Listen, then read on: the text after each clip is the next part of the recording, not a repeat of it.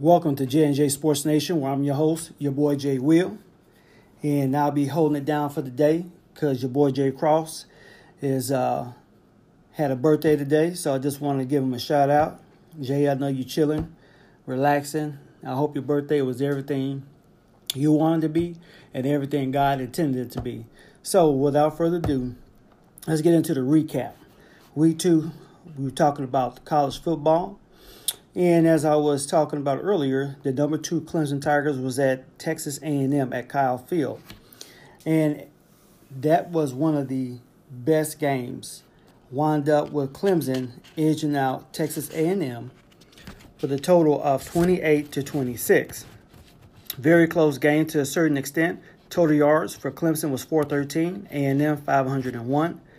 Also turnovers, A&M had two turnovers. Also, time of possession favored A&M with 33 minutes and 52 seconds, and A&M had uh, the lead in first downs with 25. Also, when you look at the passing leaders uh, for Clemson, Bryant had 12 for 17, 205 yards for one touchdown. Also, for Kellen Mond for A&M had 20 was, he went 23 out of 40, excuse me, for 430 yards, 3 TDs. Receiving yards go to T. Higgins out of Clemson with 3 uh, 3 catches for a buck 23 and a touchdown. And also for A&M, uh, Rogers had 7 wrecks for 120 yards and 2 touchdowns. So it was a really good game, really close game. And at the end of the day, Clemson did pull that one out. Also, the other games I looked at was one of my upset games was University of Kentucky at Florida. UK won it, won it 27 to Florida 16. Total yards for Kentucky was 454. Florida had 360. Both teams had two turnovers, which were undoubtedly led to points. In addition, with that, Florida held the edge on first downs with 24, but uh, but Kentucky held the edge on time of possession 31-02. Passing yards went to uh, for T. Wilson out of uh, University of Kentucky, went 11 for 16, 161 yards, two TDs and one pick. And for University of Florida, Franks went 17 for 38, 232 yards, two TDs and one pick. So as it looks at the when you look at the stats, you know, does it tell the whole story? Probably not. But at the end of the day, University of Kentucky made it happen. Also, get a shout out to uh, the running back B. Snell Jr. with 27 carries for a buck 75 on the ground. So at the end of the day, congratulations to University of Kentucky. My next upset game was Arizona State at Michigan State, and it lived up to the hype. Didn't get an opportunity to watch the game, but at the end of the day, it was Arizona State 16 to Michigan State 13.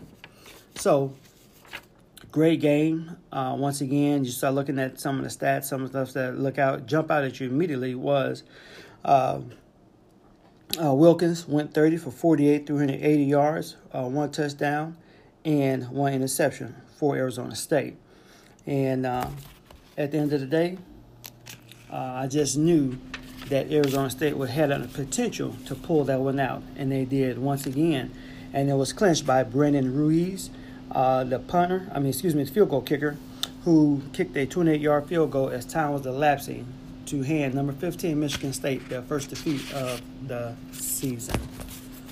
All right. So, also to let you know that um, Temple High, my high school pick, uh, went ahead and took care of business. Uh, they won. And um, great game for I understand, but it was a statement game for them. Uh, as we look towards also the pros, we were looking at uh, call some of the games there, and I had the uh, unenviable task of talking about the Bears and Packers game, and also talking about the uh, Saints games as well. But at this point in time, I just really want to talk more about the Bears game. And, uh, you know, we have a segment I mean, really. And that goes out to Kyle Fuller. With the opportunity to seal it, you drop the interception. And usually, from what I've seen in approach, anytime there is a missed opportunity, the next play usually is capitalized on. And without further ado, that's when you had a 75 yard TD that wound up being deciding the difference. And on top of the fact that Aaron Rodgers was put out, was out for the first half. As I say, you know, towards the end of the first, uh, uh, second half, excuse me, um, second quarter, I meant to say, and came back and, uh, like I said, that 75 yard TD to um, uh, Randall Cobb. Man, I mean, really. 24 23, Packers win. And uh, at the end of the day, I almost disowned them. I was real close to disowning them because, you know, it, it seemed like the play calling wasn't what it's supposed to be. Missed opportunities. That was a fourth down, a fourth, uh, fourth and goal, something like that, where they could have just kicked the field goal. And at the end of the day, it would have been 26 24, and they would have pulled it out. But at the end of the day, you know, you live and learn. Even as a play caller, first year coach Matt Nagy, you know, uh, I don't, I'm not really understanding uh, the the stagnation of the offense. Uh, you bust out, score 23 points, and next thing you know, you don't score anything else for the rest of the night. Um, uh, and a shout out also to Khalil Mack, with a week, a week or less uh, practice, forced fumble, fumble return. You know, if we and, and just to tell you the truth, really on the Bears, you know, the roster is pretty solid. The only thing that's really hurting the Bears right now is the secondary, Kyle Fuller and Prince Amukamara. You know, I was looking at their play. Um, you know, Kyle Fuller got beat on the deep ball for a touchdown, then turned around, missed the, uh, dropped the interception, which would have sealed the game. You know, Prince Amukamara got faked out of his shoes, and at the end of the day, the defense, with the exception of Khalil Mack and uh, a few of the players on the defense itself. But for the secondary, I mean, really, what the. Anyway, not going to spend too much time on that. But anyway, uh, what I'm looking at here is uh, looking at pushing to week three. As I look at week three, got some of my uh, picks lined up here. I'm looking at uh, next week is going to pit USC, number 22 USC at Texas. It's going to be a premiere. Uh, 7 o'clock, I mean 7 o'clock kicks. going to be on ABC if I'm not mistaken. Also, another game I'm looking at is going to be another upset game is number 12 LSU at number 7 Auburn. And I really should say upset. I believe Auburn is going to take care of LSU. Uh, but also the trap game that I'm looking at is going to be number 4 Ohio State at TCU, number 15. So, uh, and this will be, if I'm not mistaken, the last and final game that uh, Coach Urban Meyer will be uh, off the sidelines. Um, so, uh, this will be a great opportunity for TCU to make a statement if they want to um, move up in the uh, rankings. So, those are some of the games I'm looking at uh, from the college level. And like I said, at the end of the day, it's just going to be a great, great time this week.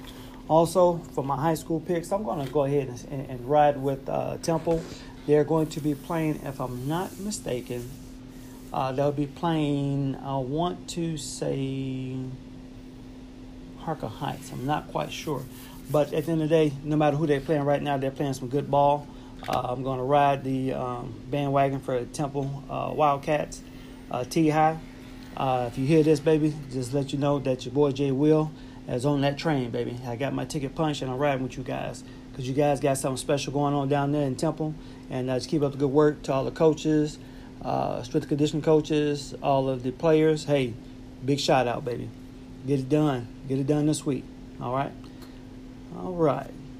So uh, now I just kind of want to talk a little bit about uh, the college rankings. And one of the things that uh, I just never understood, I'm going to talk very, very briefly about it because of the fact that um, when you look at the college rankings, the college rankings always favors pretty much the big schools. And they have done that even with the coaches poll. So at the end of the day, um, one of the things that have uh, really been, you know, an issue uh, as it relates to uh, the rankings is why do the Power Five schools gain favor uh, over some other, you know, other other conferences? And at the end of the day, I don't see that's going to change anytime soon, because when you start looking at uh, some of the, um, I guess, if you will, uh, schedules and, and and I would say the favorites. If you're in a Power Five school, it's, it's a pretty good chance that you're going to be ranked. And if you're not, you're going to have to make a tremendous, tremendous, tremendous uh, impact in order to um, make a uh, statement. So, with that being said, move on real quick. Uh, also, uh, some other notable games uh, that I didn't really mention. I'm going to just touch on real quickly. Pittsburgh and Cleveland tied. And I was telling, I got some people that I know that talk about Cleveland like a dog, but at the end of the day, when you turn over a full roster, you bring in some new coaches, you bring in some you know good you know big time players who are excited about you know what's going on. Guess what?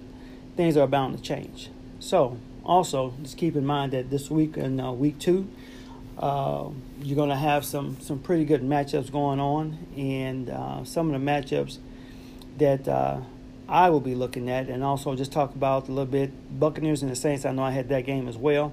I was truly, truly mesmerized at uh, the Bucs scoring 48 points to the Saints 40, but because uh, I figured without Jameis Winston, uh, they would kind of fold. But you know, shout out to um, uh, I think it's Fitzpatrick.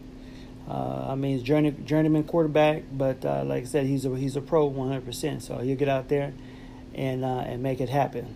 Also, other notable games, especially on the Monday night, uh, Oakland got drilled 33 to 13. Los Angeles uh, Rams took care of them real quick. And same thing, both games really like blowouts. New York Jets took care of Detroit Lions 48 to 17. So at the end of the day, um, week one, usually you might see, you really don't really see scores like that because some teams are trying to get their legs underneath them. But at the end of the day, guess what? You better hurry up. If not, you get embarrassed. Okay? So, as we start looking uh, more towards uh, week two, some of the action and some of the games that I'm really going to watch is the 0 1 New York Giants at the 0 1 Dallas Cowboys. The question is do the Cowboys have uh, anyone at receiver that's going to make a difference? Uh, because at the end of the day, which I already knew that you know teams just going to you know load the box up and wait for Ezekiel Elliott to run the ball. So somebody from the receiving corps, anybody, step up for the Cowboys and help them out. And as for the Giants, you know, you have Odell Beckham off of a brand new contract. You got to get out there and make it happen. So, at the end of the day, Giants going to be at Cowboys this week. Uh, my pick, I'm going to go with the Giants. I think the Giants going to pull that one out. I'll say 17 to 10. All right. Okay, so that is going to be my picks for the week. As it relates to the NFL, there was another game that I was really, really interested in. Oh, okay. It's going to be the Chiefs at the Steelers. The Chiefs are rare adjusted. I mean, they just really picked up where they left off last year. So they're going to actually be at Pittsburgh. And Pittsburgh, of course, like I said earlier, they tied with uh, Cleveland. So I hope you're going to be ready this week because if not, just like Kansas City embarrassed their last opponent, you'll be next on the docket. So Thursday night game is going to be the Ravens at the Bengals. Uh, if I had to pick on that one, I will pick the Ravens. Playing some good ball right about now. So at the end of the day, guys, that's my recap for the week. You got my picks for the week. And hey, as always, we thank you. We appreciate you for listening. Once again, this is J and J Sports Nation, where I'm your host, your boy Jay Will.